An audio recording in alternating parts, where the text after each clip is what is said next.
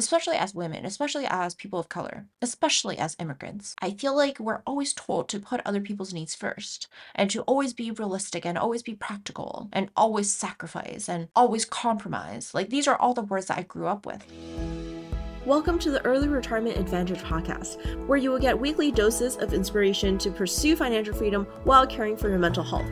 After being diagnosed with several mental illnesses during the pandemic and getting fired soon after that, I decided to turn that into an opportunity to pursue FIRE, financial independence, and retire early.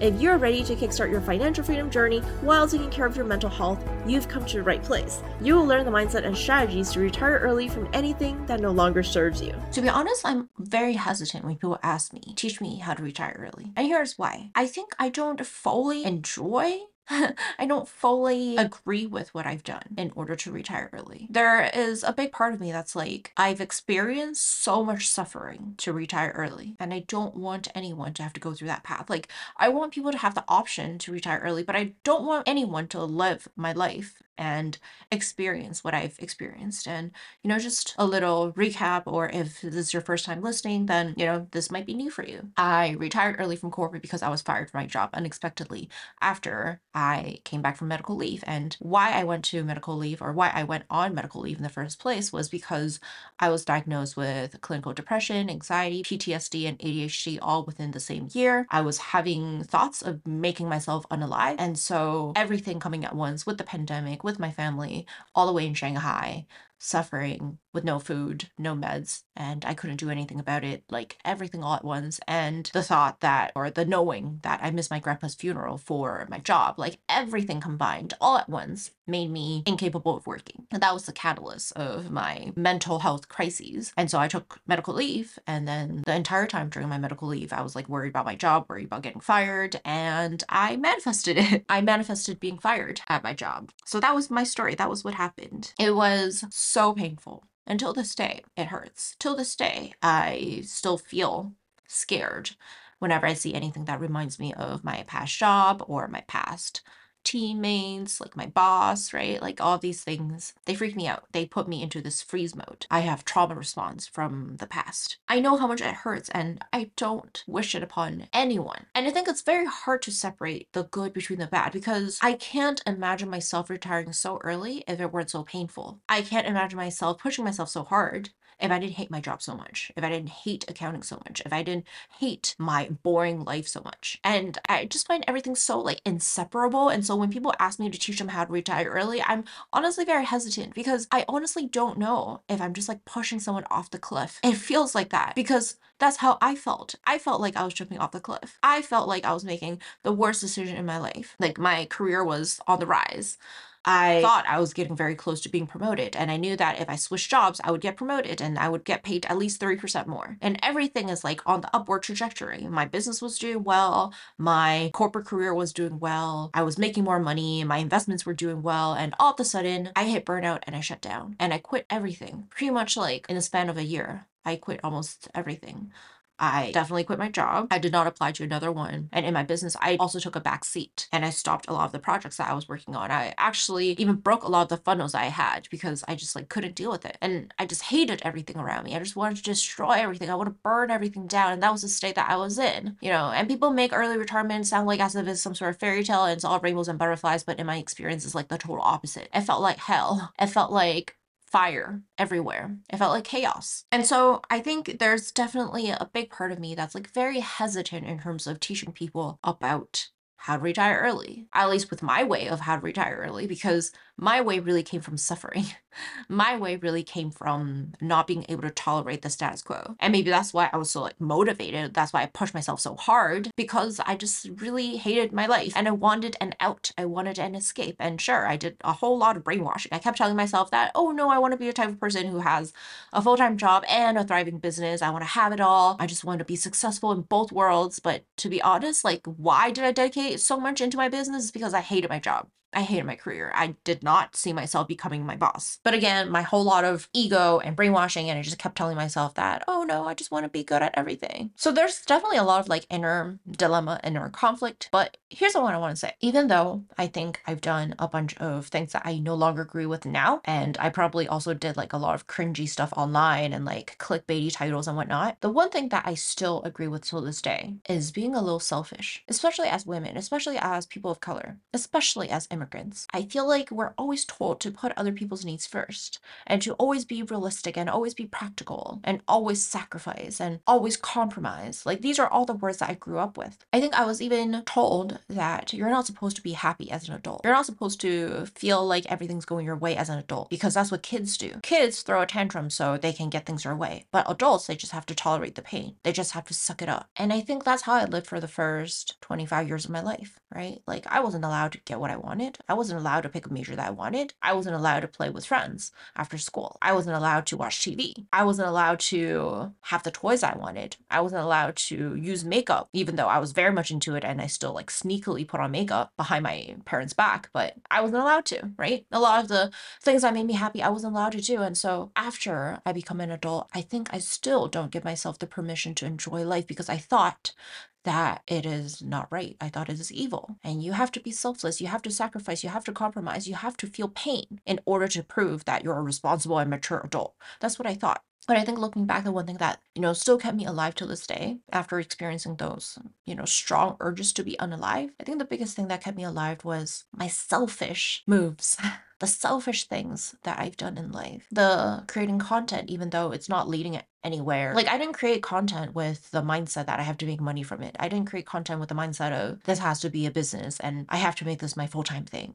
Like, no, I initially started creating content because life was so freaking boring and I just felt like I was becoming boring and I wanted to be more interesting and I wanted to have more than just accounting in life. And so that's why I started to create content. And it is with that mindset, like, I just want to have fun. I just want to let loose. I just want to express myself. It is with that kind of mindset and motivation that caused me to create content. And so, like, I didn't put a lot of pressure on myself. I just did it because I needed this element of fun in my life. And surprisingly, unexpectedly, having this business, having this platform, creating content, these are the things that gave me the courage that tipped the scale to help me retire early. Of course, it's like a combination of three main things. You probably have heard of this is the passive income ecosystem. And in order to create the passive income ecosystem, there are three main parts. There's your corporate job or your main source of income, and there is your investments, and there is also your monetizable identity, which for me is my business, is this platform, is my content. But these are all honestly pretty unexpected outcomes because I didn't create my YouTube channel with the mindset of let me make this this my full time job or let me make full time money from this. Like, not really. I created my YouTube channel with the mindset that I just want to have fun. I want to do something fun. I want to do something silly, which I did. And I think it's really this fun hobby that kept me alive. And I, I really, really thank every single person who has, you know, watched my stuff, interacted with me in some way, because I remember during my lowest time when I was, trigger warning, when I was raped just after that, I was destroyed. I didn't have anyone to talk to. I did not have a therapist at a time. I couldn't tell my parents.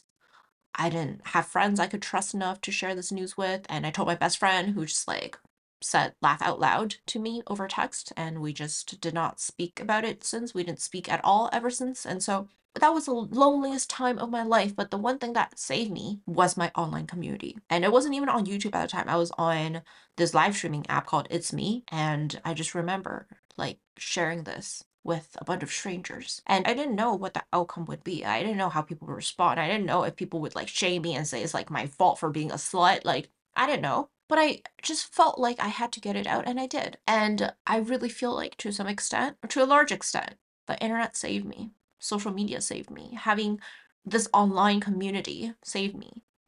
Feeling like I'm not completely alone and people can still see me saved me even though I'm embarrassed by a lot of my past actions, a lot of my past content, a lot of the, you know, past business decisions I've made, the one thing that I still agree with till this day that I'm still somewhat proud of was the me who made the decision to start her YouTube channel, to start being vulnerable on camera, to start being honest, to start sharing online, sharing her life, sharing her insecurities, sharing her trauma online. Like that is the me that I'm very much grateful for because without that, I honestly don't know if I could be here today because there are many things that happened in my life that could have just destroyed me. And it's really scary when you think about it because you're like, wow, if I just like had that little mindset shift or if I just thought about this slightly differently or if I just made this one different decision, I wouldn't be here today. And that's honestly how I feel. Like I felt like there's so many times in my life I was so close to just giving up on everything. But what really saved me was knowing that I'm not completely alone. And I've never been the type to be like, you know, super social and super outgoing, and I don't have a ton of friends, but I honestly feel like my online friends are like my best friends. And I know sometimes it's like feels kind of one sided because now I'm talking to the microphone and sometimes I talk to the camera and I don't always hear feedback. And maybe some of you, you're just like listening to my podcast and maybe you just like, you know, clicked on it today out of the blue and you did not expect to hear all this. But I feel it like I can feel that you're real human beings. You're not just like a number on the screen, you're not just like profile pictures, and I can feel your existence. And I'm so freaking grateful for that. And I try to make these episodes somewhat helpful to you. And so here's the takeaway the takeaway is be selfish. The takeaway is do things that bring you joy. The takeaway is do useless things that you don't see the return on investment of,